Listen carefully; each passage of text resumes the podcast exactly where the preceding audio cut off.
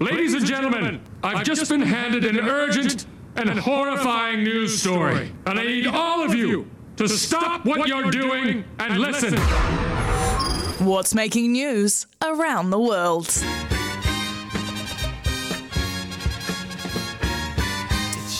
And at one forty-three and a half, we're about to find out what's making news around the world of uh, world records, I'd imagine.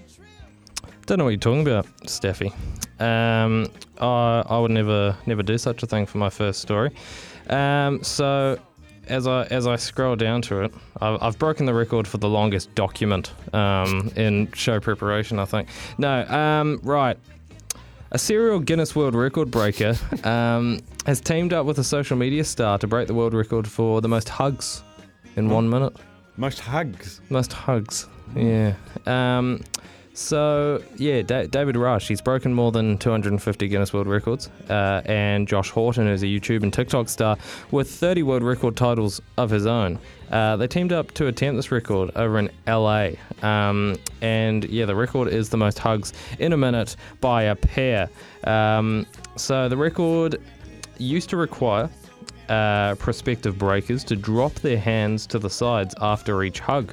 But that requirement was apparently dropped um, when Anthony Anderson and Darius Rucker set the record at one hundred thirty-eight in an episode of Carpool Karaoke. So uh, these two apparently hugged one hundred sixty-three times in the one minute time limit, but they had to drop a few from their final count after reviewing slow motion footage. This is the type of things people are getting up to. Uh, so they ended up submitting a final count of one hundred fifty-three hugs in a minute. So two and a half hugs a second. Oh, with your hands by your sides. You need fast twitch. Yeah. I'd get a couple of wide receivers to break it. You know, fast twitch right. guys, running backs, something like that. Yeah, yeah. Sounds good. And um, and small levers would be key as well. True. So a couple of short, fast twitch uh, wide receivers. Okay. Beat them. Right. Next uh, next on the agenda. Um, now, I've, I've snuck this in as my second story because it's...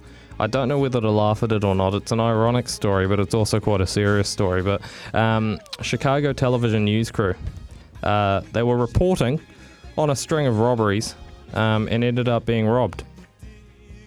Mm. Mm. Uh, they were, yeah, held, held, a, held at gunpoint by three armed men wearing ski masks uh, while, while reporting uh, just before five a.m. on uh, a lot of people... Well, a lot of stories to do with robbing in Chicago. Uh, mainly personal items. They took a camera, filming a story. Uh, twenty-eight-year-old man and a forty-two-year-old man were the victims. No injuries were reported.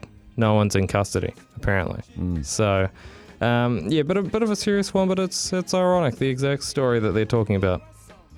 Then when, when it happened. Um, third story. Giant inflatable ducks randomly showing up in Maine for some reason. Inflatable ducks? Yeah, giant inflatable ducks. They've returned to a, a harbour in Maine for the third consecutive year. Oh, it's a prank by a university, yeah, surely. So, someone's, do, someone's doing something. Uh, the, f- the first one, massive yellow rubber ducky toy, appeared in the Belfast harbour in the summer of twenty twenty-one and bore the word joy on its chest. Now, a larger duck, labelled Greater Joy, appeared in the harbour the following year. And um, made headlines. It, it became unmoored and floated floated all the way down to uh, Islesboro. That's a long way. Yeah. From Maine to Islesboro. Yeah. Both uh, both Joy and Greater Joy have now returned to the harbour. Oh, joy. Along with the third. Nice. Even larger, inflatable, labelled Greatest Joy. Is it a, is it a religious yeah, I don't thing know. Or what is it? Origin remains a mystery.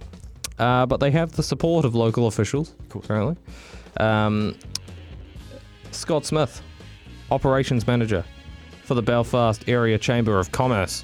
He'll know. He, he said officials do not know oh. who has been setting up the ducks and taking them down under cover of night for the past three summers. And he said, I guess that's the interesting part. We've been scratching our heads this whole time waiting for someone to come forward and say, it's me. You're welcome. Wow. But... Uh, Yeah, he doesn't know who owns them, and they're, to be honest, not concerned about the presence of, of them because they do not interfere with the navigation channel. Wow. It, it reminds me, many, many years ago in Palmerston North, I've got a few Palmerston North stories, they used to have a rubber ducky race down the Manawatu River. And they let, uh, and you, it was a fundraiser, and there was, I don't know, there was, there seemed to be thousands of them, but you bought a duck.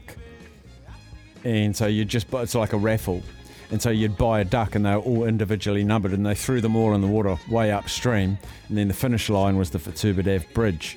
And the first duck across the line, they'd pluck it out, see the number, and that person had won whatever the prize was. But right. It was like five bucks a duck, and let's say there's a thousand ducks, they raised five thousand dollars for a wow. charity. Okay. Uh, they probably wouldn't be allowed to do that now because it's plastic in the waterways. Yeah, well, I've seen um, a bit of a fascination around around little ducks. I can't remember where it was, but I saw I saw a video of just like thousands of like little rubber duckies just being poured into like a river or something.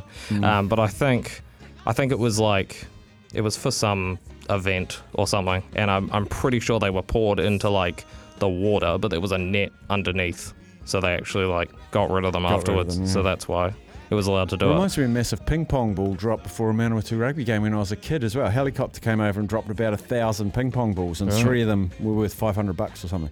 Fun times. Oh, take me back. Yeah, just wholesome fun. Yeah, wholesome fun. A uh, bit of a fact, certainly. You, uh, you're aware of geocaching at all, Steph? No, I'm not. No. Um, basically, I, I used to do it a while ago with my dad, actually. There's like a there's an app, I'm sure there's a website as well, and it's basically little kind of um, like plastic tins and, you know, different things that people kind of put like all over the place. Like random, you know, forests, all beaches, over the world, yeah, or... essentially. Um, and people have to go find them. There's like, you know, you click on each thing, and it like gives you like a general area of where it is, and there's like clues that you that can help you find exactly where it is. Um, and yeah, I think there's like a compass that helps you, like, you know, you're more north so it's kind like of an thing. International orienteering. Yeah, basically. Um, and apparently there's one on the International Space Station.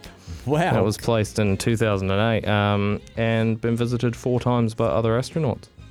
Get that. Geocache players in space. Yeah. That's amazing. Is hugging a new sport team? Dingo Dave. Is it a new sport? No, it's a world record though.